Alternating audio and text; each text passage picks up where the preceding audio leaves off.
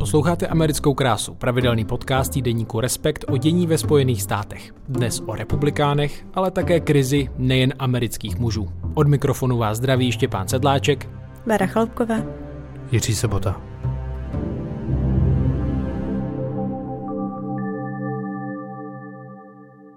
Když jsme tady seděli před měsícem, tak to bylo tedy den po volbách do kongresu, situace byla poměrně nepřehledná a ještě nebyly ani jasné finální výsledky. Uplynulo pár týdnů, Donald Trump oznámil kandidaturu na prezidenta, Američané oslavili díkuvzdání, takže se zdá, že svět je v pořádku, pokračuje americká krása, nebo je to jinak? Pojďme na úvod odpovědět nebo dovyprávět ten příběh midterms elections, ve kterých tedy republikáni překvapivě nezískali většinu v Senátu. Jak vy to čtete, tu situaci teď s tím odstupem několika týdnů? Báro? Asi se nestalo nic dramatického, než o čem jsme se tady bavili minule. Vlastně se to všechno potvrdilo. To říkal Trump, ohlásil kandidaturu. Republikáni nakonec urvali těsně to vítězství ve sněmovně. I když tam ani podle mě není úplně definitivně spočítáno ještě, nebo je? Každopádně tam mají jakoby těsnou většinu. Určitě mají většinu. A v Senátu budou mít většinu demokrati a tam se ještě v prosinci rozhodne, jestli vyhrajou doplňovací volby v Georgii a budou mít 51-49, což by vlastně bylo o senátora lepší než teď, anebo to bude 50-50 jako doteď, ale vlastně ty trendy se potvrdily, o kterých jsme mluvili minule. Trendy se potvrdily, ukázalo se taky, že Trump je celkem spolehlivý loser, který prohrává jedny volby za druhými. Nerad prohrává. Prohrává nerad, ale prohrává dobře a hodně. Prohrál v roce 2018, prohrál v roce 2020 a teď samozřejmě nekandidoval, ale jeho kandidáti prohrávali hodně. A prohrávali i ve významných státech na posty guvernérů nebo ministrů spravedlnosti a ministrů vnitra v těch jednotlivých státech amerických, což jsou důležité posty pro to, jakým způsobem se potom budou počítat a vyhlašovat výsledky voleb v roce 2024. Takže se ukázalo, že prostě Trump, závislost na Trumpovi, anebo závislost na tom, že tvrdíte, že volby v roce 2020 byly sfalšované, takže to není žádný volební trhák a spíš to způsobí vaši porážku. My si tady dneska o tom v lecčem toxickém vztahu republikánů k Donaldu Trumpovi budeme bavit, ale ještě by mě na úvod zajímalo, před volbami se hodně mluvilo, zejména tady v zahraničí, o té obavě z obratu americké zahraniční politiky, zejména tedy aktuálně v oblasti nebo v otázce podpory Ukrajiny v konfliktu s Ruskem. Tak jsou ještě teď na místě, nebo myslíte, že se rozplynuli? Myslím, že se úplně nerozplynuli určitě, protože republikáni mají většinu v té dolní komoře. Ta většina ale je malá. To znamená, že bude hodně záležet na tom, jak oni dokážou být vnitřně jednotní, což se ukazuje už teď, že může být docela problém. Bude záležet přesně na tom, jak s tím budou pracovat. Jako komplikovat život Bidenovi a jeho vládě rozhodně budou. To bude vlastně hlavní smysl jejich činnosti. Oni nic moc jiného nedokáží. Budou obstruovat, budou komplikovat život, ale úplně nevěřím tomu, že nakonec nějak zásadně ohrozí průběh války na Ukrajině, že by si to vzali, že by si to na sebe nechali naložit. To až případně v těch volbách 24. Jirko, ty už to tady nakousnul, ty volby vrhly trošku nové světlo na Donalda Trumpa, ten teda potom 15. listopadu, jak avizoval, tak vystoupil na Floridě a oznámil, že chce znovu kandidovat na prezidenta Spojených států. In order to make America great and glorious again, I am tonight announcing my candidacy for president of the United States. Ale jak jiná je teď ta jeho pozice? Přeci jenom uplynul měsíc a není to ten stejný Donald Trump za hlediska té podpory, kterou jsme asi viděli. Jak jiná je teď ta pozice Donalda Trumpa i mezi republikány s ohledem právě na ty výsledky voleb, které ukázaly, že řada lidí, kteří tedy dostali podporu Donalda Trumpa, tak to pro ně spíš byl, nechci říkat polibek smrti, ale nepomohlo jim to tak, jak si mohl Donald Trump myslet. No ale podle mě teď působí slabě. Což není, působí slabě, působí jako přítěž, působí trochu nevolitelně, prostě jako kandidát, který prohrává, nebo jehož lidé prohrávají. A to je ale otázka, jestli takhle slabě bude působit třeba za rok. Jo, teď je to, si myslím, hodně čerstvě tažený tím pocitem z těch voleb, ale to klidně může jako opadnout, tam to se může trochu v uvozovkách zapomenout, si myslím. Ale teď on působí slabě, ať někteří republikáni, kterým se dařilo, tak působí silně. To je ta bez toho momentu, ale to může být jinak za rok. No ale teď vidíme prostě, že se v republikánských řadách nejenom začíná uvažovat o tom, jestli skutečně je dobré s ním být, že se objevuje touha potom udělat analýzu voleb, samozřejmě nějak něco z toho vyvodit. Teď Trump se zúčastnil takové kontroverzní večeře s lidmi, jejichž jméno si nepamatuju. Pan Fuentes, antisemiti prostě. Přesně tak, prostě z antisemity. A najednou se objevuje docela drtivá kritika, dokonce šéf republikánů v Senátu prohlásil, že tohle jsou události, které kandidáty diskvalifikují z možnosti stát se americkým prezidentem. Což jsou silná slova, samozřejmě to by znamenalo, že v jeho očích, v očích dvojky vlastně republikánské strany nemůže být Trump prezidentem. Čili jakýsi vnitřní odpor tam existuje, ale zda se skutečně potom nějak zhmotní, nebo jak to dopadne, to není vůbec jasné. A myslíte, že si tím Donald Trump testoval, co si teda ještě může dovolit, jestli se to nějak změnilo, to, že de facto může udělat skoro cokoliv a tu podporu má? Já vůbec nechápu, proč to udělal. Já taky ne, vlastně já nevím, jestli si tím něco testoval. Na mě to možná jako působí tak, že takhle, on říkal, že prostě šel na večeři s Kanye Westem a prostě Kanye West náhodou přivedl 3 další přátelé a jeden z nich byl tenhle ten antisemita. Kanye West s tím teda jako flirtuje taky. No, takže to vlastně nejme prostě udělat, na mě to působí tak, že to tam prostě to neřešil, byla to blbost. Ale jako na druhou stranu to se nemyslím teda, že tohle je motivace, s kterou to dělal, ale to je to, co z toho vyplynulo. Že on teď přesně, jak říká Jirka, jako i prostě šéf republikánů Senátu, teď se to kritizuje a on se jako dostává do té pozice, kdy ta strana vlastně aspoň částečně jde proti němu a on se zase může trochu tvářit, že je takový ten outsider, jo? Že je prostě někdo, koho ta strana nechce, koho vlastně nikdo nechce a on prostě to jako prorazí na sílu a bude ten, kdo se nenechá prostě omezit žádnými těmi establishmentovými strukturami. A to je pozice, kterou má rád, že mezi tím byl, a to je pozice, kterou vyhrál 2016, mezi tím byl 4 roky prezidentem, ale jako něčím, tam jsou echa podle mě tyhle pozice, v kterým on se cítí dobře. No. No to bylo fascinující, on kandiduje pořád stejně, že on se vystoupil s tím projevem, přesně, že je oběť establishmentu, že v Americe probíhá cosi jako masakr chudých, pracujících a že bude ještě hůř. A že lidé, kteří ho dosud nevolí, tak ti to teprve pochopí, jak špatně na tom Amerika je a v roce 2024, kdy k těm volbám lidé prozřou a hodí mu ten hlas. Takže vlastně úplně tak pěkně leninisticky, čím hůř, tím líp pro mě a pak pochopíte, proč mě volit. Přeci jenom, jestli teda republikáni teď podstupují nějakou reflexi, tak je to o tom, že se mají soustředit na Donalda Trumpa jako konkrétní politickou osobnost svéráznou, anebo se vrátit ještě zpátky a najít prostě nějaké věci, které se tam staly, které předurčily to, že se může Donald Trump stát prezidentem a takhle si získat vlastně jádro té strany a vybudovat kolem sebe kult osobnosti, což by asi nikdo před, já nevím, 10 lety nečekal. Jo, vlastně když říkáš reflexe, tak pro mě to, a to je možná čistě subjektivní věc, ale evokuje pocit nějakého jako zpytování svědomí, což si myslím, že oni jenom zjistili, že to začalo prohrávat, prostě republikáni, ten Trump. A díky tomu vlastně jsou trochu donucený začít přemýšlet, co dál. Jo, nemyslím si, že by teď prostě došli k závěru, že Trump, že to bylo jako morálně špatný, nebo že to, co dělal s Amerikou a ta jeho politika byla špatná, jen ona se prostě přestává vyplácet, protože čím dál tím extrémnější.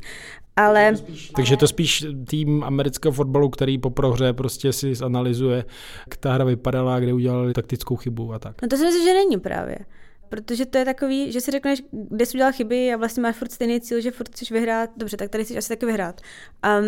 Ale myslím si, že to prostě není jako úplně upřímná, že to je reflexe toho, reflex o to, jak se jako vrátit politicky do hry, ne jako promýšlet vlastně nějakým způsobem jako dobrou politiku vůči Americe. Ale já si i myslím, že v tom roce 2016 ta strana ho jako přijala velmi neochotně. Oni ho nechtěli, nikdo ho nechtěl, až pak prostě, když vlastně jako na sílu prorazili ty primárky, tak pak ho teda podporovali jako republikánského kandidáta, ale to vlastně američtí voliči jako na truc té establishmentové straně, která podporovala jiný kandidáty, jako třeba Jeba Bushe, což by byl prostě třetí Bush z rodiny Bushův úřadu prezidenta, ale oni nechtěli Trumpa, on se stal té establishmentové části strany navzdory, on tam přišel díky té podpoře prostě jako běžných Američanů. Tak je otázka, co je jiný plán, nebo co oni jinýho.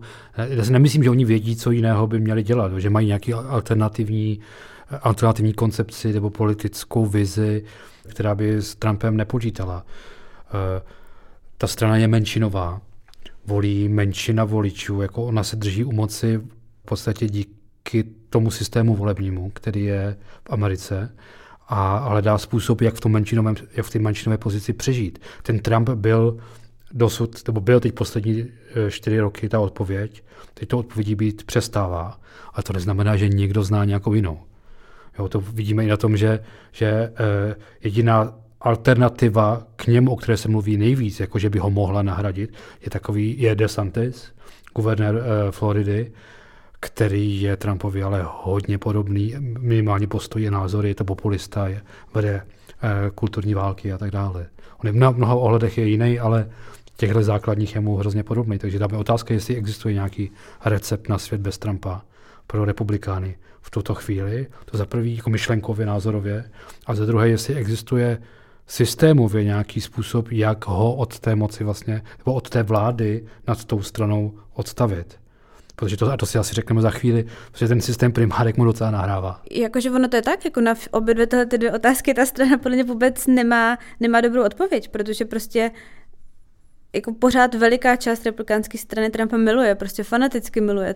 To je ten člověk, který k ním promluvá jako politik, jako k ním nikdy politik nepromluvil. Prostě jinak politici jsou jako nudný zaprodanci ve Washingtonu a Trump prostě z nějakého důvodu takový nebyl. A oni oni se nemůžou vzdát těch voličů, kteří ho milují. A zároveň evidentně už je pro ně prostě Trump jako přestává být většinově, aspoň částečně většinově přijatelný, když on nikdy nebyl většinový prezident, o tom jsme se bavili předtím. Ale oni podle mě nemají dobrý volby teď. A nemají ani představu, si myslím, přesně. A tam navzdory tomu, že se zdá, že on je teda ve slabé pozici a republikáni se ho chtějí zbavit a tak dále, tak ta cesta k tomu, aby znovu získala prezidentskou kandidaturu, je docela představitelná a přehledná a bude vypadat, nebo může vypadat hodně podobně té cestě, která se odehrála v roce 2016. Znamená, že on sice bude mít podporu 20, 30, 40% voličů republikánů v primárkách, což je úplně specifická skupina voličů, jo, úplně jiných, než kteří chodí k těm skutečným volbám potom prezidentským. To jsou ti nejradikálnější, nejvíc zapálení. A z nich jenom část třeba může být pro něj. Ale protože primárky se odehrávají ve všech státech, v mnohých těch státech vítěz bere všechno. To znamená, že on může proti 6 jiným kandidátům vždycky z 30% vyhrát a postupně to nazbírá tu podporu a normálně je všechny převálcuje. Úplně stejně jako před těmi 4 lety, 5 lety už dneska, nebo 6 lety. A získá tu kandidaturu znovu. A republikánům nezbude nic jiného, než ho znovu podpořit. Takže tam fakt není vůbec jasná cesta, jakým způsobem ho odstavit. To by asi museli ty umírnění republikáni ve velkém počtu jako jít k těm primárkám a nějak provést, dejme tomu, reflexi té stranické základny, která by se projevila na jiném kandidátovi. A museli by se třeba shodnout na jednom kandidátovi, jo, což ono jich tam bude třeba 5. proti němu. A do toho ještě bude Santis, který nevíme přesně, jestli je umírněný nebo není, a pak bude Trump, který může že ta jeho základna ho neopustí. Prostě to by se Trump musel rozhodnout a odeslat je k někomu. A jako čistě spekulativní varianta, která se neděje často, nebo občas se děje, ale on kdyby prohrál v těch primárkách, tak to neznamená, že jako nemusí k těm volbám jít. On prostě může, Trump je podle mě osobnostně prostě složitý člověk. Já si těžko dovedu představit, že prohraje v primárkách, řekne taky otičilo mě na shledanou. Podporuji tady mého přemožitele. On klidně může kandidovat jako třetí kandidát, může rozštěpit republikánskou stranu, to se stalo na začátku 20. století, ta strana prostě rozdělila. V 90. letech taky kandidoval třetí kandidát, dostal prostě třeba 20% hlasů. To se neděje často, ale děje se to a Trump je tak jako specifická osobnost, že bych to nevylučoval ani tohle asi. Ve srovnání s tím rokem 2016, ale také Donald Trump má na krku několik vyšetřování v řadě případů, mimo jiné tedy, protože je podezřelý z přechovávání těch utajovaných dokumentů, které si sebou odnesl z Bílého domu. Další případ se tedy týká vpádu výtržníků do kongresu 6. ledna, kdy se tedy snažili zastavit to střídání moci, předání moci Joe Bidenovi. Tak tyhle procesy, řekněme, myslíte, že nemají moc jako ovlivnit tu volbu nějak podstatně, že vlastně souvisí i se samou podstatou demokracie, výměny moci v Americe, tak to není zpráva pro jádro republikánské strany. Není. Oni neříkají nic nového, ty procesy vlastně. Oni jako jsou asi důležitý z jiného hlediska, jako správního hlediska, z hlediska nějaké jako spravedlnosti, vymahatelnosti, ale ty společnosti neříkají nic, co by nevěděla. No. Myslím, že to tvrdé jádro tomu stejně napůl nevěří. Trump je podporuje v té představě, že je to všechno politicky motivované a on je vlastně štvané zvíře. A to je vlastně přesně ta pozice oběti, která mu, já myslím, že mu to vyhovuje, že kandiduje tady z té pozice a zároveň to vlastně asi oslabuje to vyšetřování, protože je to taková chůze po tenkým ledě, kdy jak se přesně chovat, prezidentskému kandidátovi. To je bezprecedentní situace. On je to podobný u nás, jo.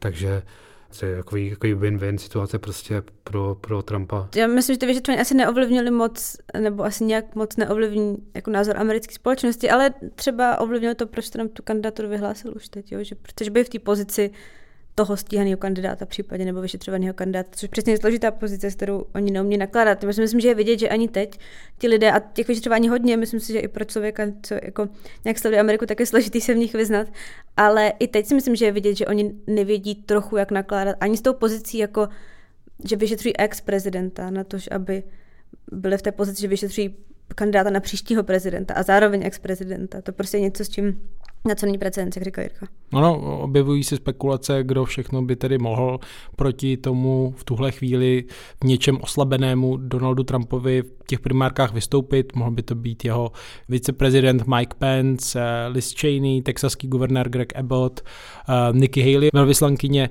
Spojených států při OSN. Tak asi největší šanci z nich v tuhle chvíli, to vypadá, má staronový guvernér Floridy Ron DeSantis, jak už jste říkali. Že... We chose facts over fear. We chose education over indoctrination. We chose law and order over rioting and disorder. Florida was a refuge of sanity when the world went mad. We stood as a citadel of freedom for people across this country and indeed across the world. A podle některých tedy sázkařů by z toho duelu mohl být dokonce vítězně na Trumpem. Já se obávám, že v to všichni tak trochu doufáme, že konečně se vynořil nějaký ten protikandidát, opravdový. Za prvý, u toho DeSantis je to naprosto nevyzkoušená entita, že on vůbec nikdo neví, jak on bude fungovat mimo Floridu. A za druhý není vůbec jistý, jestli to je výhra teda. Protože on sice jakoby osobnostně, charakterově je mnohem sympatičtější než Trump. Je to vzdělaný člověk. Trochu, ne zas tak moc. No dobře, tak je to, není to iracionální neřízená střela, tak. Je to racionální člověk, který se řídí, je známý, je introvertní, je vzdělaný, je známo tím, že studuje hromady různých paperů a dat a analyzuje všechno a na základě těch analýz se rozhoduje. Takže v tomhle tomu je to takový ten náš ideál, prostě racionálního člověka. Ale on racionálně se třeba rozhodne, že víc kulturní války a prostě rozdmíchávat ty vášně, které tam jsou ku prospěchu a tak to prostě udělá. Je to docela drsný politik a názorově si myslím, že se od Trumpa nějak zásadně neliší. Jenom poznámka, než možná půjdeme k tomu DeSantisovi, ale podle mě není úplně jasný, že, nebo takhle, podle mě všichni jako chtějí intuitivně mít přesným pocit, který popisoval, že najednou se objevil někdo, kdo se Trumpovi může rovnat. Ale já si nejsem úplně jistá, jestli třeba demokrati by chtěli, aby proti Joe Bidenovi se bude kandidovat. Příště kandidoval Ron DeSantis, který mu je 44, vypadá fakt dobře, má energii, umí dokončovat spoustu věd za sebou, nepůsobí prostě zmateně, jak Joe Biden občas působí. A já si myslím, že oni by nejradši viděli, aby se republikáni požrali a pak z toho vyšel ten Trump, kterýho by Biden teda porazil, protože je to Trump. A já myslím, že je jasně to možný. Jo? Já myslím, že demokrati zjistili, že Trumpa umí porazit, že to vědí. Byť oni mají svoje vlastní problémy. Jo? Neví mimo jiné, koho proti němu postaví. Jo? Protože ta Bidenova kandidatura je úplně ve hvězdách v tuhle chvíli. Takže to je otázka. Oni stejně tak dobře můžou sázet na to, že když by třeba DeSantis toho Trumpa dokázal v těch primákách porazit, tak je to dopadne přesně tak, jak si už říkala. To znamená, že ale Trump si nechá to svoje tvrdé jádro a potom u těch voleb to bude pro republikány totální porážka, protože ti Trumpovi voliči tam prostě nepřijdou a hodí do toho vidle. Takže to je fakt jako ve hvězdách, co si vlastně kdo přijde, ale konečně se vynořil někdo, kdo není Trump. Ale vlastně demokrati strašně, podle mě, jak mají svých, jako z normálních časů, by oni měli takových problémů demokrati. No. A teď úplně těží z toho, že republikáni nemají dobrý scénář, nemají dobré volby, prostě. A není to vidět, jejich slabosti. Zatímco oni mají, prostě. To... No, ale jsou méně špatný než... A myslíte, že se teda můžeme dočkat i takový cynický fakt podpory ze strany demokratů Trumpa v nějakém smyslu, jako vlastně byla vidět před midterms, kdy podporovali demokrati některý ty radikální republikány, aby to potom proti nim měli jednodušší? To se může stát úplně reálně, protože některé ty primárky v některých státech jsou otevřený. To znamená, že k nim nemusí chodit jenom voliči republikánů, ale všichni.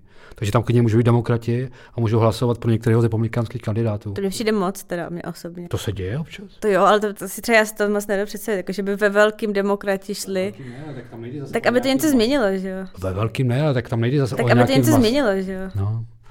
No, jako může se to něco takového sedít, může, určitě se to můžou přijat, ale já nevím, jak se to vyhodnotí, jako vůbec. Ono, ty primárky na tom systému je zajímavé to, že to je vlastně, řekněme, zvyklost, nebo že se to zavedlo někdy v 70. letech, kdy ta strana tímhle způsobem si teda demokraticky vytváří nebo demokraticky vybírá toho svého kandidáta na post šéfa Bílého domu, ale de facto, kdyby si řekli, tak by to mohli udělat stranicky a neptat se lidí tímhle způsobem, jako to dělají, ale to asi není na pořadu dne i s ohledem na to, že právě Donald Trump těží z toho systému primárek tak, jak je teď nastavený, je to tak? No nejenom, hlavně republikáni jako ta základna už teď, primárně ty lidi, co volí Trumpa, mají pocit, že ten establishment, ta strana je vlastně buď tak trochu mimo, nebo je prostě moc slabá a tam není jako důvěra v ty stranické instituce taková, aby si ty lidi řekli, ano, my na vás delegujeme naši volbu nebo naše právo zvolit si kandidáta.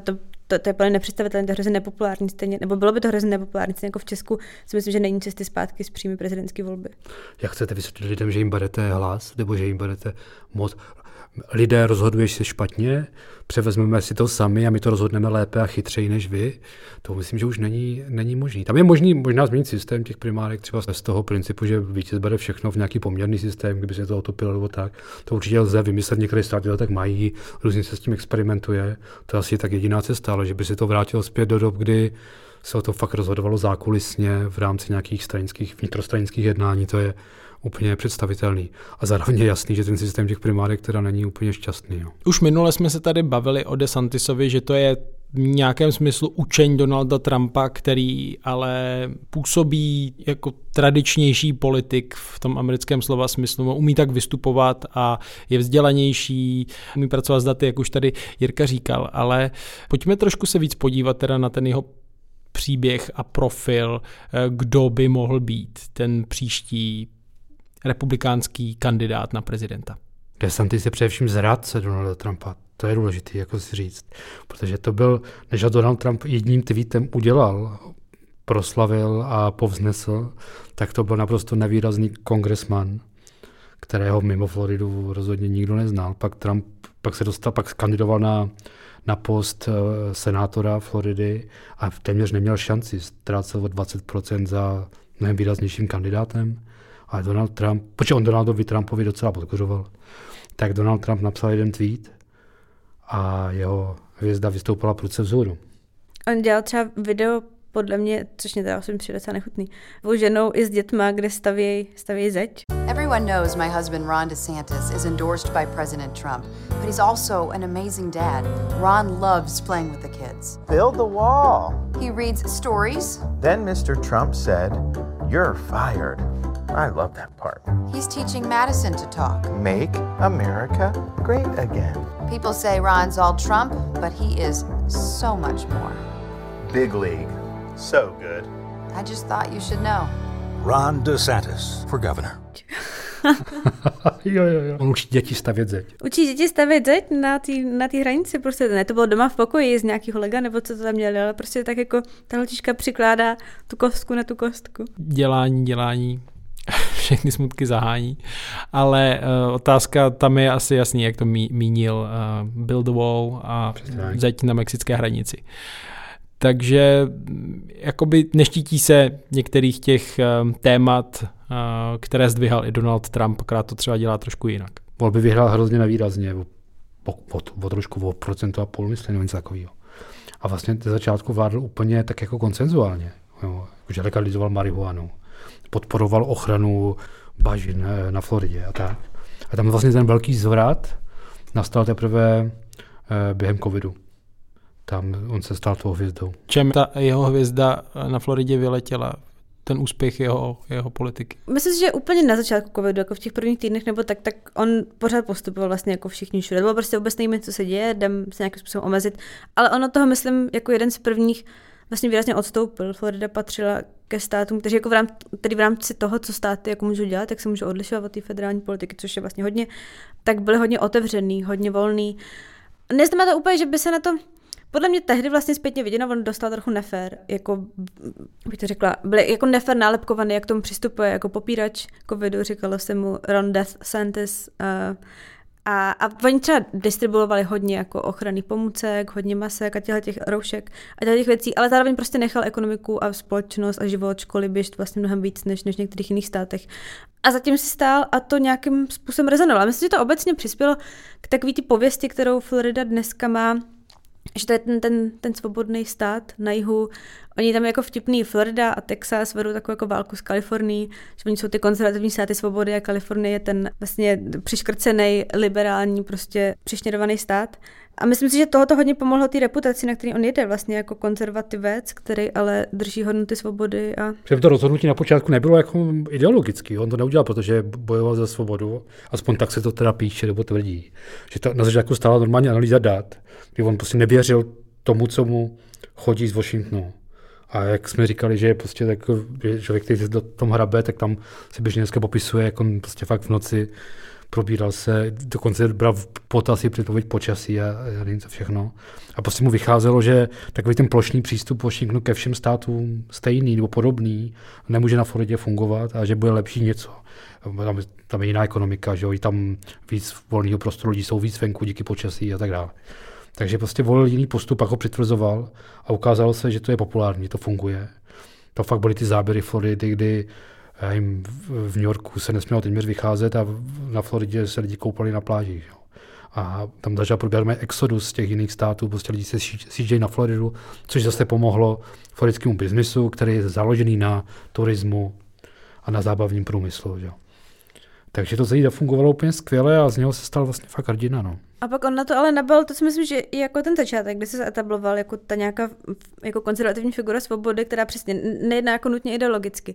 Ale pak si myslím, že se na to nabalili, jak už jsme říkali, ty kulturně váleční témata a tam si myslím, že tam jde hodně vidět, že ta jako ideologie a nějaký jako naštvávací drive, který má podle mě převažuje nad jako ostatní věcmi. Podle mě to je dobře vidět třeba například ty kontroverze kolem Disneyho, kdy oni prostě floridský kongres, nebo vlastně sněmovna, schválili zákon, kterým se říká Don't Say Gay Bill.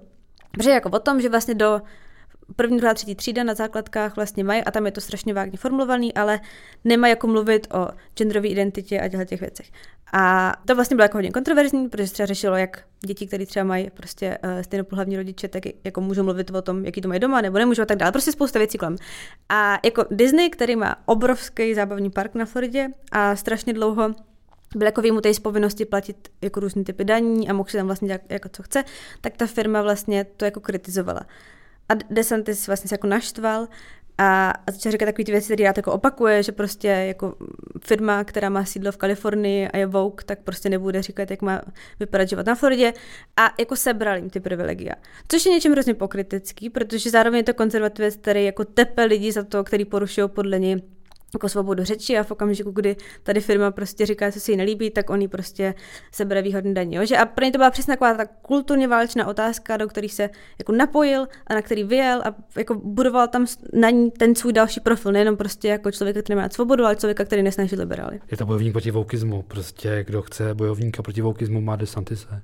V tom jeho projevu teď po volbách, když zvítězil náskokem 20%, myslím, že měl, tak prostě římal, prostě budeme bojovat proti wokeismu na ulici. Budeme bojovat proti wokeismu v továrnách, budeme bojovat proti wokeismu ve školách. Wokeismus přijde na Floridu zemřít.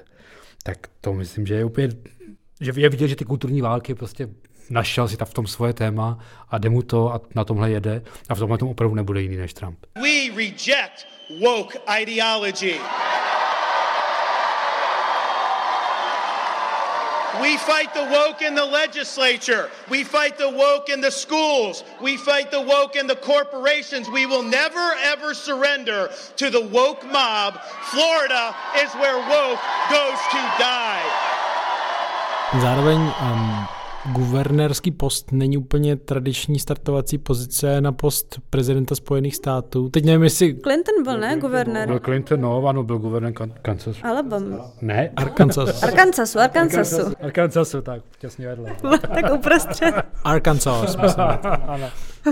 No a Reagan byl guvernér v Kalifornii. Čili jsou tady určité precedenty, že to jde, ale zároveň asi ta pozice je trochu stížená, než kdyby byl senátorem Floridy. No jak to vezme, no tak je to exekutivní pozice, takže ti lidi zase můžou říkat, že mají zkušenosti z exekutivy. Nejsou to nějací jenom lidi, kteří odhlasovali pár zákonů. Myslím si, že je to tak, no, ta jako jediná nevýhoda, která mě napadá, je, kdy on vlastně, když teď vyhrál, obhajil, tak ty jeho příznivci skandovali ne 4 další roky, na který byl zvolený, ale 2 další roky, což jako odkazuje k tomu, že chtěli, aby kandidoval na prezidenta. Myslím si, že když prostě se necháš zvolit jako guvernér na 4 roky a pak po roce řekneš, že chceš kandidovat na prezidenta a třeba tě nezvolej, tak už nemusíš působit úplně dobře dál. Já myslím, že něco podobného se stalo Saře Palin. Sara Palin, ano, která nekandidovala na prezidentku samozřejmě, ale na viceprezidentku a ta potom to, jenomže jasně, ta potom zřejmě už nebyla s tou rolí guvernérky, navíc Aljašky, což není úplně nejvýznamnější stát ve Spojených státech, tak nebyla asi úplně spokojená, ale dala si nějakou jinou roli, že jo, v médiích a tak. A já bych tomu Santisovi ještě řekl, že on ale má zkušenost z Washingtonu, že jo, protože byl kongresman. Takže že on má vlastně ty zkušenosti obě. A navíc teda má dobře vypěstované vztahy s Fox News, což někdy se říká, že to byla ta jeho hlavní činnost, kterou ve Washingtonu dělal, nebo které se tam věnoval. Thank you first for serving our country. Thanks also for serving in Washington. Could become the next governor. See you in Israel next week. Absolutely, looking forward to it. Že si kultivoval vztahy s Fox News, což je klíčová, úplně klíčová televizní stanice pro jakoukoliv kandidaturu na pravicové straně amerického spektra. Takže ta jeho pozice, myslím, tohle není špatná. Myslím spíš o to, že on na rozdíl od Trumpa rozhodně není oslnivý rétor, není to charismatický politik, je to spíš takový introvert. Říkal si, že nemá téměř žádný přátel, že je prostě obklopen. On pracuje v úzké spolupráci se svojí ženou, což je bývalá televizní moderátorka, která zase na rozdíl od něj komunikovat umí, že ta s ním jako spolupracuje velmi těsně, ale je to velmi úzká spolupráce dvou lidí, nebo nejtěsnějšího lidí. Není to takový ten ansámbl přísniců, který má kolem sebe Trump. A myslím, že i mezi republikány v tomhle jsou zatím pochybnosti, zda je schopen vlastně tu floridskou zkušenost přenést někam jinam. Protože on by teďka musel začít objíždět státy, kde právě budou ty primárky, že? Iowa a New Hampshire a tyhle státy. A jestli je schopen to tam takhle jednoduše jako přemístit, kde i to hodně stojí na osobním kontaktu, mimochodem. Kde jsou malý státy, že? Takže tam fakt musíte se setkávat s lidmi naživo, face to face. Jestli toho je on prým třeba není schopen ustát pohled z očí do očí, takže nebo říká se to, že se vyhýbá očima. Takže prostě je otázka, jestli to bude fungovat prostě někde jinde, než na té Floridě, kde zažili s ním tu zkušenost covidu a je to jeho schopnost prostě manažovat ten stát. A to je jako asi i obecnější otázka, ne? Jestli, že to nestaneme jako DeSantisové, ale jako co z toho Trumpismu může fungovat bez Trumpa, bez toho, že to je ten konkrétní Trump, že? To je jako takový, jestli jako chceš dietní kolu, možná chceš ten originál, jo? Že prostě, a to si myslím, že je jako důvod, proč myslím, že jako na místě dobrý být trochu opatrný s tím, jak moc se bude vyvozovat z těch voleb, že Trump jako prohrál a že Trump je prohrávající. Jo, Trump nekandidoval. Kandidoval lidi, kteří prostě napodobovali Trumpa. Jasný, on nepodpořil a tak dále, ale prostě nešel svolit Trumpa. A je otázka, jestli by to byl jiný, kdyby šel volit přímo jeho. Jo, že my se tady můžeme rozplývat, že je racionálnější a že umí analyzovat data, ale jestli to takhle vidí právě to tvrdý jádro těch trumpistických voličů, tím je to myslím úplně, nebo je to pravděpodobný, že jim to úplně jedno. Je za vás myslitelný, že by, dejme tomu, Trump podpořil Rona DeSantise, pokud by nevyhrál v těch primárkách? Ne. To je, já bych říkal přesně naopak, že ho roztrhá na kusy. Už pro něho vymyslel přezdívku, což je vždycky základ, že jo. U Trumpa je to vždycky základ vymyslet nějakou tu přezdívku, ospalý Joe a Low Energy Jeb a Crooked Hillary a co tam ještě bylo, nevím. Na každého má něco. Lying Ted. To byl Ted Cruz. Ted Cruz, no. A na DeSantise má Sanctimonious. Ron DeSantis. Jakože je prostě příliš svatouškovský. Což ve srovnání s ním skutečně je, protože to je takový ten family man, prostě 3 děti, vzorná žena, vzorné manželství a nikdo ho nepodezírá z toho, že by to tak skutečně nebylo, kromě Trumpa, který naznačuje, že na něho něco má. Nikdo neví co. A zatím nám to neprozradil. Možná pojďme k tomu voličskému jádru Donalda Trumpa, protože ono to i souvisí trošku s tématem tvého článku, Jirko, v týdeníku Respekt. Tak dá se říct, kdo jsou ta převážná skupina, která volí pro Donalda Trumpa? To nevzdělání muže v krizi. Dá se to takhle zjednodušit. Jsme to my nevzdělaní muže. Dá se tak říct. Já jsem koukala na čísla. Schválně. Máme tady čísla, takže... Ne, on to tak úplně není teda, ale... Je to tak ne, vlastně. Ne, samozřejmě bolí ho i spousta žen a tak. Nakonec se někdy říkal, že ty volby rozhodly ženy, ne? Ale... A o kterých volbách teď ale je řeč, jestli si baví? Prezidentský. No, myslím, že obecně platí, že prostě nevzdělaní... Když říkáme nevzdělaní muži, tak myslíme jako muži, co nejsou vysokoškolsky vzdělaní. Tam se to jako láme na to, když je považovaný za vzdělanýho a za nevzdělanýho. Nebo ta statistická kategorie muži s nevysokoškolským vzděláním. A ty tvoří jako něco málo přes 40% amerických voličů. Takže je to jako veliký blok. Byť tam se to pak rozdrobí mezi ty jednotlivý státy, je tam že ten jako specifický systém toho sboru volitelů, ale prostě je to obrovský blok. A Trump to úplně jako vystřelili jeho čísla v těch kategorii. V těch letech 2016 on vyhrál jako 65% zhruba těch mužů. A teď to bylo nějakých, nevím, jako 5-6% míň.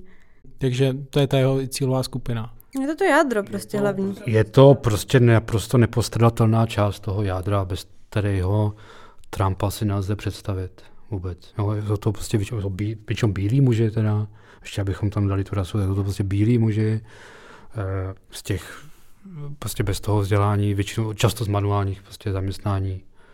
Je to skvělá, která dřív jako volila demokraty, no, a potom je opustila a dnes volí nacionalistické populisty, nebo jak to říct, což v Americe znamená Trumpa. To se vztahuje teda k tvému článku, Jirko, s titulkem Nezapomeňte na muže, který de facto stojí na knize amerického sociologa Richarda Reevese s názvem Of Boys and Men, tedy o chlapcích a mužích.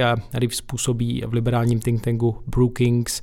A ten článek de facto, jeho kniha popisuje tedy sílící neúspěchy mužů, konec konců i na titulní stránce Respektu stálo Nezapomeňte na muže, nedaří se jim ve školách, klesají jejich platy a jsou osamělejší, hledá se cesta, jak dnešním klukům zvýšit šance. Když jsem u té titulky, té titulní strany, ona zaznamenala docela rozporuplné reakce, jsou na ní dva ptáci, nejsou to kohouti, jsou to dva blbouni nejapní, tak co vy na to? Co ty, Jirko, jako autor článku? Já to nekreslil, jako, co já s tím? Já jsem obálku nekreslil, nevím, je úplně skvělá, jako všechny obálky Respektu, nemohla být lepší. Báro, máš nějaký názor na obálku? Je to poměrně nevinná obálka, podle mě. Myslím, že to je úplně nevinná obálka, hlavně ten titulek je úplně nevinný, že jo? Myslím, tohle, protože já si nevím představit, že by si někdo přál, aby si na někoho zapomnělo. Jo, že Nezapomeňte na muže je prostě tak, je téměř truismus, nebo téměř úplně jasná věc, že to všichni musíme chtít. Nicméně, jak jsem slyšel, tak to přesto vzbuzuje jisté rozporuplné reakce.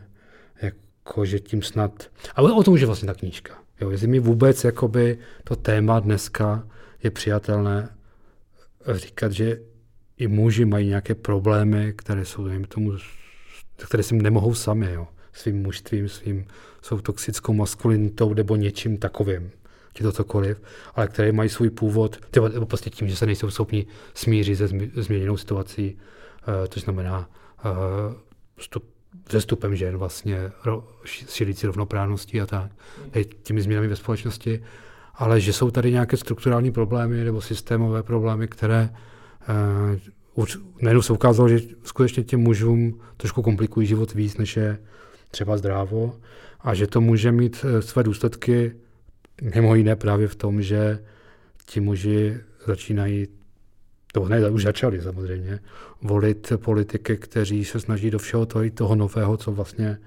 může být pozitivní, bo je pozitivní samozřejmě, takže se do toho snaží hodit vidle. No. Využijeme to, že jste oba tu knížku četli, pojďme k té zprávě o stavu amerických mužů a k ní s tím neblahým trendům. Ten článek se hodně drží poměru na školách, vlastně jak roste počet žen, dejme tomu na úkor mužů, i když to tam nestojí jako nějaký konflikt. Že jo? Tak co to je tady za zprávu, kterou sociologové o identitě amerických mužů nebo jejich sociálním postavení přinášejí? Tam je spousta dat, je to úplně hrozně moc dat, ale ty data nejsou zas tak překvapivé. To jsou trendy, o kterých se ví už dlouho.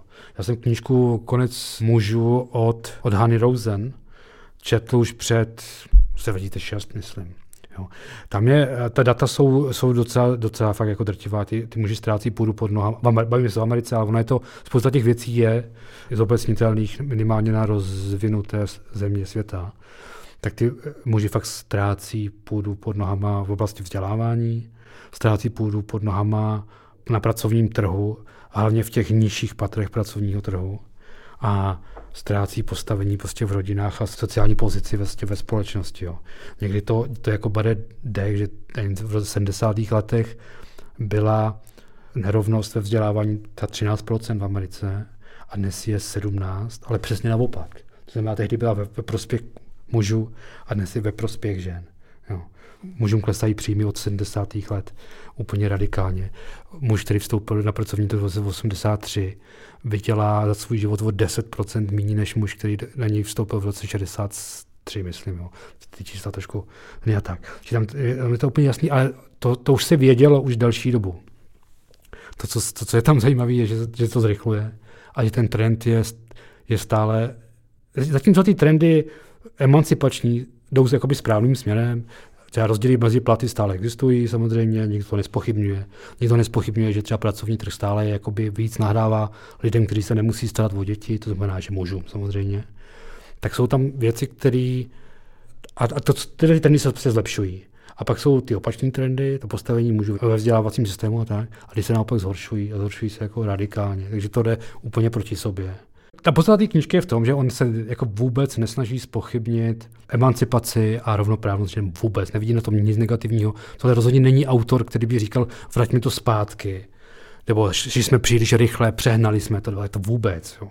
On jenom vlastně říká, že v té společenské změně, která nastala, jsou nějaké slepé místa, objevili se tam nějaké problémy, které jsme třeba nebyli schopni odhadnout dopředu a tak dále. A ty začínají mít nějaký reálný dopad. A je potřeba s tím začít něco dělat, minimálně se o tom aspoň začít bavit, protože to má nějaké konkrétní důsledky. Ať už jsou to třeba ty politické důsledky, nebo prostě jenom to, že my chceme, aby ta společnost byla spravedlivá pro všechny a ona se může ukázat, že v určitých místech, segmentech třeba není. Protože on třeba tvrdí, že v tom školství si za to ti kluci nemůžou úplně sami, jo? Že tam jsou nějaký naprosto objektivní důvody, proč tomu tak je.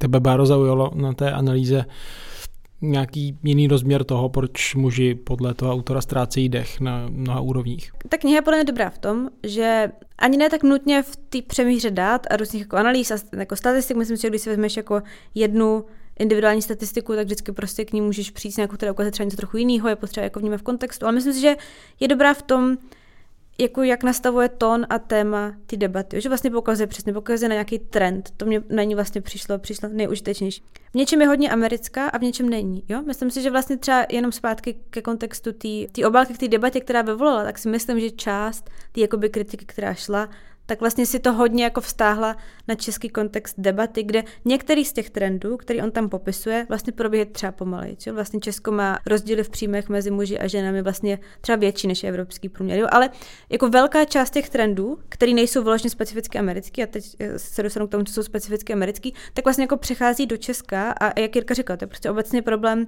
ekonomicky vyspělých zemí, protože, a to si myslím, v čem je tohleto téma složitý, ty jako příčiny jsou samozřejmě, jich tam hodně, jo. Část důvodů, proč muži prostě jako ztrácí ekonomicky půdu pod nohama, je jako proměna ekonomiky. Přesun k víc jako servisní ekonomice, jako odklon, takový jako známý témata, o kterých se ví, že úpadek v tomhle případě amerického průmyslu, teď obrovský prostě plochy země, kde není průmyslové nic, vy prostě nevíte, co s tím dělat, nemáte kvalifikace, není nic jiného, to jsou všechno vlastně jako popsané, potom se berete drogy a prostě umřete na předávkování a sám, protože nikoho nemáte a tak dále. To jsou prostě jako dobře popsané problémy. Myslím si, že je tam třeba co jako Česko tolik nezná a v čem ta kniha je podle mě dobrá, jakože je americká, tak jsou dvě věci, že on k tomu jakoby genderovému aspektu přidává ještě dva a jeden je rasovej, který myslím, že z Česka prostě obecně my si těžko představujeme, jako na všechny jako strukturální problémy, které jsou a které, jak jsme jako říkali, jsou si myslím podobný třeba ve vyspělých státech ekonomicky, tak jako v Americe se přidá ještě jedna vrstva a to je ta rasa prostě, jo, která a v tomto případě on tam jako ukazuje, jako hrozně zhoršuje situaci pro Afroameričany. Prostě černý kluk má úplně nejmenší šance na to, jak jako, aby dobře vystudoval, potom se uchytil na výšku a tak dále. A to je, jako si myslím, jedna americká specifičnost, kterou on tam dobře popisuje. A druhá je, a to si myslím, že do Česka to říkám asi jako intuitivně. A myslím si, že to jsem jako taky přichází nejen do Česka. A to nějaké jako prolnutí jako vzdělávání, který on prostě, on ukazuje, že muži vlastně mají jako třeba biologicky daný prostě problémy v tom, aby v určitém věku splnili ty nároky, které na ně jsou v tom věku. A to se pak jako promítá i třeba do jejich partnerského života. On tam vlastně hezky ukazuje, že v Americe je dneska obrovská korelace mezi tím, jestli máte stabilní manželství a jak jste vzdělaný. Že vlastně jako vzdělaný manželství a stabilní rodina, která podle všech výzkumu je nejlepší základ pro to, kde vychovávat děti, pro jako blaho těch dětí, pro rovnost těch partnerů a pro všechny ty věci, tak prostě tyhle typy manželství mají nejvíc lidí, co jsou jakoby hodně vzdělaný. A to on tam jako taky ukazuje, že vlastně jako úspěšné manželství je třídní věc dneska v Americe. A to v 70. letech taky nebylo. A za těch 50 let vlastně se tam objevily obrovský nůžky mezi tím, kdy vlastně nižší, ekonomicky nižší třídy, takový mnohem větší počet rozpadlých manželství, dětí mimo manželství narozených a tak dále. Nejvíc jako v tom samozřejmě Afroameričané. A ty jako bohatý úspěšný třídy, tak vlastně mají v tom největší stabilitu. A to vlastně je druhý, myslím, trochu specifický americký problém. A to je obrovská příjmová nerovnost v tom, kdy prostě nejbohatší Američané se utrhli a posunou se úplně jako mimo proporce toho, kde je zbytek společnosti. Takže to všechno jako dokonale propojený. Jo? Začíná to ve vzdělávání, kde ty kluci ztrácí půdu pod nohama, ztrácí hodně a tím důvodem možná není úplně to, že se jim nechce učit, ale že to v určitém věku třeba i nejsou pořádně schopni. Jo. On to demonstruje na tempu vývoje mozku v pubertě vlastně, který těm klukům prostě nějak snižuje schopnost sebeovládání a tak. Takže tam se ty nůžky rozevřou, že projevuje se to na univerzitách. To znamená, čím méně těch mužů má nějaké odpovídající vzdělání, tím hůř jim hledá práce, už jenom proto, že došlo ke změnám na tom pracovním trhu. To znamená, že ty dřív dobře placený místa v továrnách, v výrobě tak do značné míry zmizely. Že třeba u středoškolsky vzdělaných mužů Američanů dneska 1/3 z nich stojí úplně mimo pracovní trh. Jakože vůbec už je nepokouší najít práci. Jo. 1/3. Jo. 9 milionů amerických mužů se vůbec nepokouší najít už práci a stojí úplně mimo. Jo. Takže to je prostě samozřejmě průšvih. A to se přelívá potom jako do té sféry těch vztahových, těch rodin, a tak dále, protože on tam říká jednu věc, zatímco ta emancipace téměř dokonala ten cíl osvobodit ženu ekonomicky. Dneska ženy, a to nejen v Americe, jsou v jenom zřídka, kdy na mužích ekonomicky závislé. Tak tohle proběhlo, ale jako neproběhla, aspoň v těch nižších patrech společenských, neproběhla kulturní transformace. Takže tam ten ideál toho muže, který zabezpečuje rodinu, a prostě to je jeho role, ten tam do značné míry zůstal. A nejen to, že si to přejí ti muži, ale v podstatě to stále vyžadují i ty partnerky, který pokud tu roli muž neplní, tak oni do značné míry ztrácí zájem. Tam na to jsou nějaké statistiky, jo, aby to neznělo takhle tak jako divoce. To znamená, že tam opravdu to se říkala Bára, jo, v těch nižších patrech se ty rodiny prostě rozpadají. Ty muži tam neplní tu roli a nevědí, neumí si najít žádnou jinou. Jo. Že to v těch vyšších patrech, kde asi ten kulturní posun je rychlejší, ti muži se dokáží orientovat a tak dále, tak tam se to neděje, nebo neděje to zdaleka v takové míře. Tam se potom nabízí samozřejmě různé recepty, jak s ním pracovat. Je to otázka nějaké hledání nové identity místa muže v té současné americké a nejen americké společnosti, ale samozřejmě jsou taky předkládány právě recepty jako obrat zpátky k nějakému zlatému věku toho muže, otce, hlavy rodiny a k modelům i chování, které jsou s tím spojené. No, sociologové často spíš popisují ten stav, než by jasně říkali, jak to teda má být, jak zlepšit tu situaci, ale přeci jen vyplývá z té analýzy nějaká cesta, jak s tím pracovat ku prospěchu té společnosti i těch samotných mužů, kteří jsou najednou třeba vykořenění, prostě nemají ložené některé věci, které by dříve měly tak nějak automaticky právě z pozice genderu a stavu té společnosti, pracovního trhu a dalších věcí. Já myslím, že spíš ne, úplně upřímně. A to asi není nic, co bychom mohli mít jako za zlý, jo? Myslím si, že je dobrý přijít jako s analýzou a pak hledat ta řešení. Jo, dobrá analýza je vlastně hodnotná věc sama o sobě, ale jako takový nejzapamatovatelnější a nejvýraznější jedno řešení, které on tam dává, je jako navrhnout, posunout defaultně nástup všech kluků do školy o rok, že by vlastně chodili později než dívky, aby vlastně pak v těch jako formativních letech, těch třeba nevím, 8-15, měli vlastně víc času na to jako biologicky dospět, aby pak prostě byli víc jako připravený na ty školské nároky, jo. Myslím si, on tam, což je takový, to je hodně jako technokratické řešení, to prostě buď si řeknu, že to zkusíme, je to velký experiment, on to přiznává, nebo ne, jo, to je otázka ano nebo ne. Takže v něčem to vlastně jako není složitý, ale co je tam mnohem složitější podle mě, jsou takový ty kulturní proměny, protože on se snaží mluvit o tom, jaký jako nový by mohl být ideál vlastně novodobého mužství, o co by to mohlo být prostě muž pro 21. století.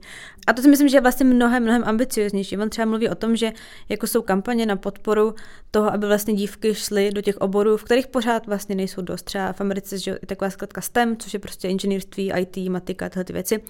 A tam vlastně v Americe opravdu teď jedou ambiciozní, dobře zafinancované kampaně, na to tam ty holky dostat. Protože překonat stereotypy, který jsou, že tohleto není prostě jako místo pro holky, to nejsou schopnosti, které holky mají, tak jako různý sofistikovaný kampaně na to tohle změnit. A ono jako vlastně mluví o tom, že, a to jsme u těch jako trendů, jo, že holky tam pořád nejsou a ženy, ale ten trend je v tom, že tam postupně jako pronikají víc.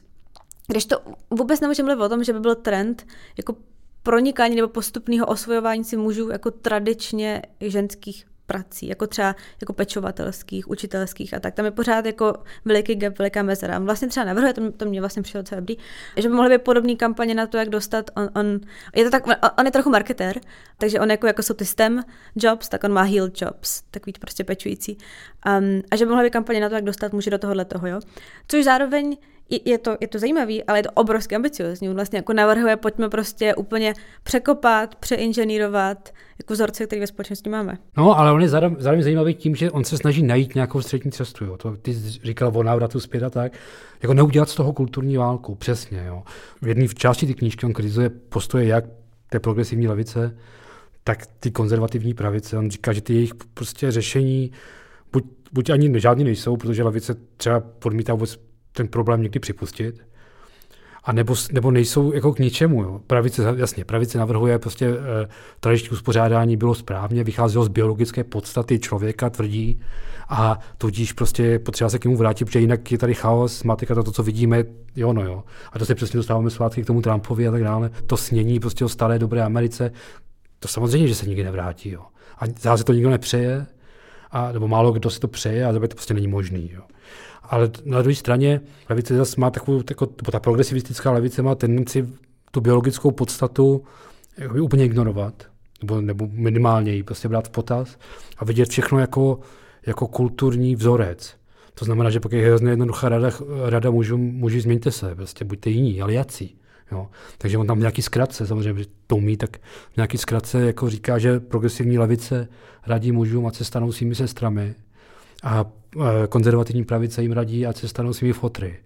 A ani jedno asi není úplně realistické řešení. Teď je otázka, co je to řešení. Bára to o tom před chvilkou mluvila, že není snadný ho najít, samozřejmě. To je takový balanc. Ale tohle ten samotný, myslím, že ta samotná snaha to přiznat, ten problém, nějak ho racionalizovat, nepropadnout se do té okamžité hádky, prostě kdo proti komu a tak. A on vlastně tam často opakuje jednu věc, několikrát, že můžeme udržet v hlavě dvě myšlenky. To znamená, že jedna nevylučuje druhou. Když říkáme, že kluci to mají špatný ve školách, že ten systém je v podstatě cinknutý proti něm v tuhle chvíli, tak to neznamená, že popíráme, že ženy to mají pak složitý prostě v pracovním procesu, že není vyřešený problém mateřství, který je pak limituje v kariérách nebo brzdí jejich příjmy a tak dále. Že ty dvě věci nejdou proti sobě, ty můžou existovat vedle sebe a můžeme je řešit zároveň prostě. A to na ty knížce přijde důležitý a vlastně klíčový. Mně přijde možná, že to jsou jako tři věci. Jednak to, co jsi jako ty říkal, že pro nějakou společenskou udržitelnost je vlastně jako správný, aby jak jako muži, tak ženy a vlastně kdokoliv měl prostředí pro to, aby v něm mohl jako dobře růst. Že to je jenom jako morálně dobrý a co chceš od té společnosti, ale když to vezmeme z cynického hlediska, tak je to třeba i ekonomicky dobrý. Jo? Když mluvíme o tom, že 10 milionů mužů prostě si nahledá práci, to je dost ušlých daní, jo, když to je hodně cynickým. Vlastně obecně, že se na to dá koukat z různých úhlů pohledu, ale to, aby se jako celospolečensky prospíval, ať což kdokoliv, je podle mě úplně jako nekontroverzní a všeobecně jako správná myšlenka. Nejde na to, že prostě potom, pokud se to nedaří, tak vidíme, jaký to má důsledky. Že? A znovu jsme u toho Trumpa, že tam je takový ten pocit, nebo můj pocit je, že prostě že ta rovnoprávnost, ta role, změněná role žen je to obrovská společenská proměna. A neumím si úplně představit, jak ji dotáhnout nebo dokončit, pokud na ten druhý břeh přes ten most jako nepřejdeme všichni společně. Nebo samozřejmě všichni společně nepřejdeme, ale jako velká část společnosti s tím bude srozuměná a bude to vnímat jako něco, z čeho má prospěch většina. Pokud bude velká část mužů to vnímat jako v podstatě katastrofu, tak to asi nemusí dopadnout dobře. A to vidíme, že to nemusí dopadnout dobře, protože je jich dost na to, aby to dokázali prostě sabotovat. Aby dokázali to nevracet zpátky, ale nějakým způsobem to ohýbat, komplikovat a tak dále. I v tomhle to myslím, že má smysl o tom uvažovat, prostě, že je potřeba ty muže, kteří jsou třeba těch 9 milionů Američanů, kteří jsou mimo pracovní proces, nějakým způsobem dostat zpátky na tu loď i něčím jiným, než planými sliby nějakých populistů o ztracených zlatých časech a Americe, která byla velká a teď kvůli feministkám není. No. Tuhle debatu asi má v jiných kulisách a s jinými důrazy smysl vést i tady v Česku, v české společnosti. Já myslím, že rozhodně, že to možná je jasně, ty kulisy jsou, tam je spousta věcí, které se jako dají zobecnit, třeba v tom školství ty čísla opravdu se netýkají jenom Ameriky, v žádném případě ne. Jo. Tam je úplně skvělý příklad, který máme i v tom článku, že když se díváte, každý chce být Finsko ve vzdělávání, protože Finové mají úžasné výsledky. Akorát, když se na to podíváte zblízka, tak zjistíte, že ty úžasné výsledky mají finské holky. A finští kluci mají úplně stejný mizerný výsledky jako mladí Američani, nebo mladí Norové, nebo mladí kdokoliv. Jako jo. Ve všech zemích OECD dvojnásobný počet kluků než holek říká, že škola je úplně na prd a že nemá smysl do ní chodit. Jo, čiže to je fakt něco obecně platného, co pak zakládá na další a další problémy v té společnosti. Je to jeden dílek příběhu, tak jako řešíš prostě, že ženy, a on to tam říká v té knize, zůstávají znevýhodněný na pracovním trhu. Může to být skvělý ve škole, ale vlastně vám to trochu k ničemu. V okamžiku, kdy není vám to k ničemu z nějakého pohledu, ale když prostě porodíte 2 děti a vyřadí vás to na 6 let z pracovního procesu, tak je to trochu k ničemu. Jo? A je otázka, co dělat s tím, aby to nebylo k ničemu. Ale to jde ruku v ruce jako s tohle otázkou. Jo? A vlastně jako něčím si myslím, že je pravda, že to přemýšlení o jako maskulinitě a mužství je vlastně méně rozjetý než přemýšlení o tom, nějaké jako podstatě moderního ženství. Což je logický, že? Protože prostě východiskem bylo jako emancipovat ženy samozřejmě, ty muži to tady ovládali, je to logický. Ale jako když jsi v pozici moci, tak jako, nebo prostě když máš ty výhody, tak jako moc nepromýšlíš, co s tím, že jo, kdo seš a tak dále. To je jako logický, že ta debata podle mě je jako za náma. Ona má fascinující postřeh, že existují indexy rovnoprávnosti v nějakých oborech, které v podstatě vůbec nepočítají s tím, že by se to znevýhodnění mohlo otočit. To znamená, oni končí ve chvíli, ta škála končí ve chvíli, kdy dojde k absolutní rovnosti. Ale představa, že by se muži mohli dostat do defenzivy, s tím ta škala vůbec nepočítá, takže pak už to vždycky jenom 1-0. Takže to, co on s čím on přichází, je pojďme to brát tak, že se to muži v některých oblastech společnosti a tak skutečně otočit. Ti muži se můžou ocitnout v nevýhodě a je potřeba přemýšlet o tom, jak to zařídit, aby ta společnost byla rovnoprávná prostě opravdu v každém ohledu, čili i pro ně. A je to i o debatě, jako na čem chceš mít tu společnost jako postavenou. Evidentně jasně. Prostě přirozeně málo dojdeš ke stavu, nebo ne přirozeně málo dojdeš, ale prostě budeš mít jako výchylky jako všema směrama v různých oblastech života. Jo? A pak si asi třeba může říct, jako on si podle mě říká, jo? Že chceš směřovat k co největší rovnosti a budeš ten systém prostě strukturálně nastavovat a měnit a třeba legislativně podmiňovat tak, aby z toho dosáhnul. Což znovu říkám, to je podle mě jako velká dramatická věc, jen to z toho tak jako nevyznívá podle mě z té knihy, jak moc dramatický věci on navrhuje. Ostatně ta americká diskuze v řadě otázkách ukázala, že se z toho dá dopředu poučit o některých trendech a vlivech, které sem dojdou. No to fakt může znít jakoby předčasně, že jo? Možná v Česku to může znít jako, že se tím zabýváme, ale tak my z toho nemusíme úplně nic vyvodit. Myslím, že důležité je vědět, že to fakt není mířeno proti rovnoprávnosti, proti feminismu nebo proti emancipaci vůbec.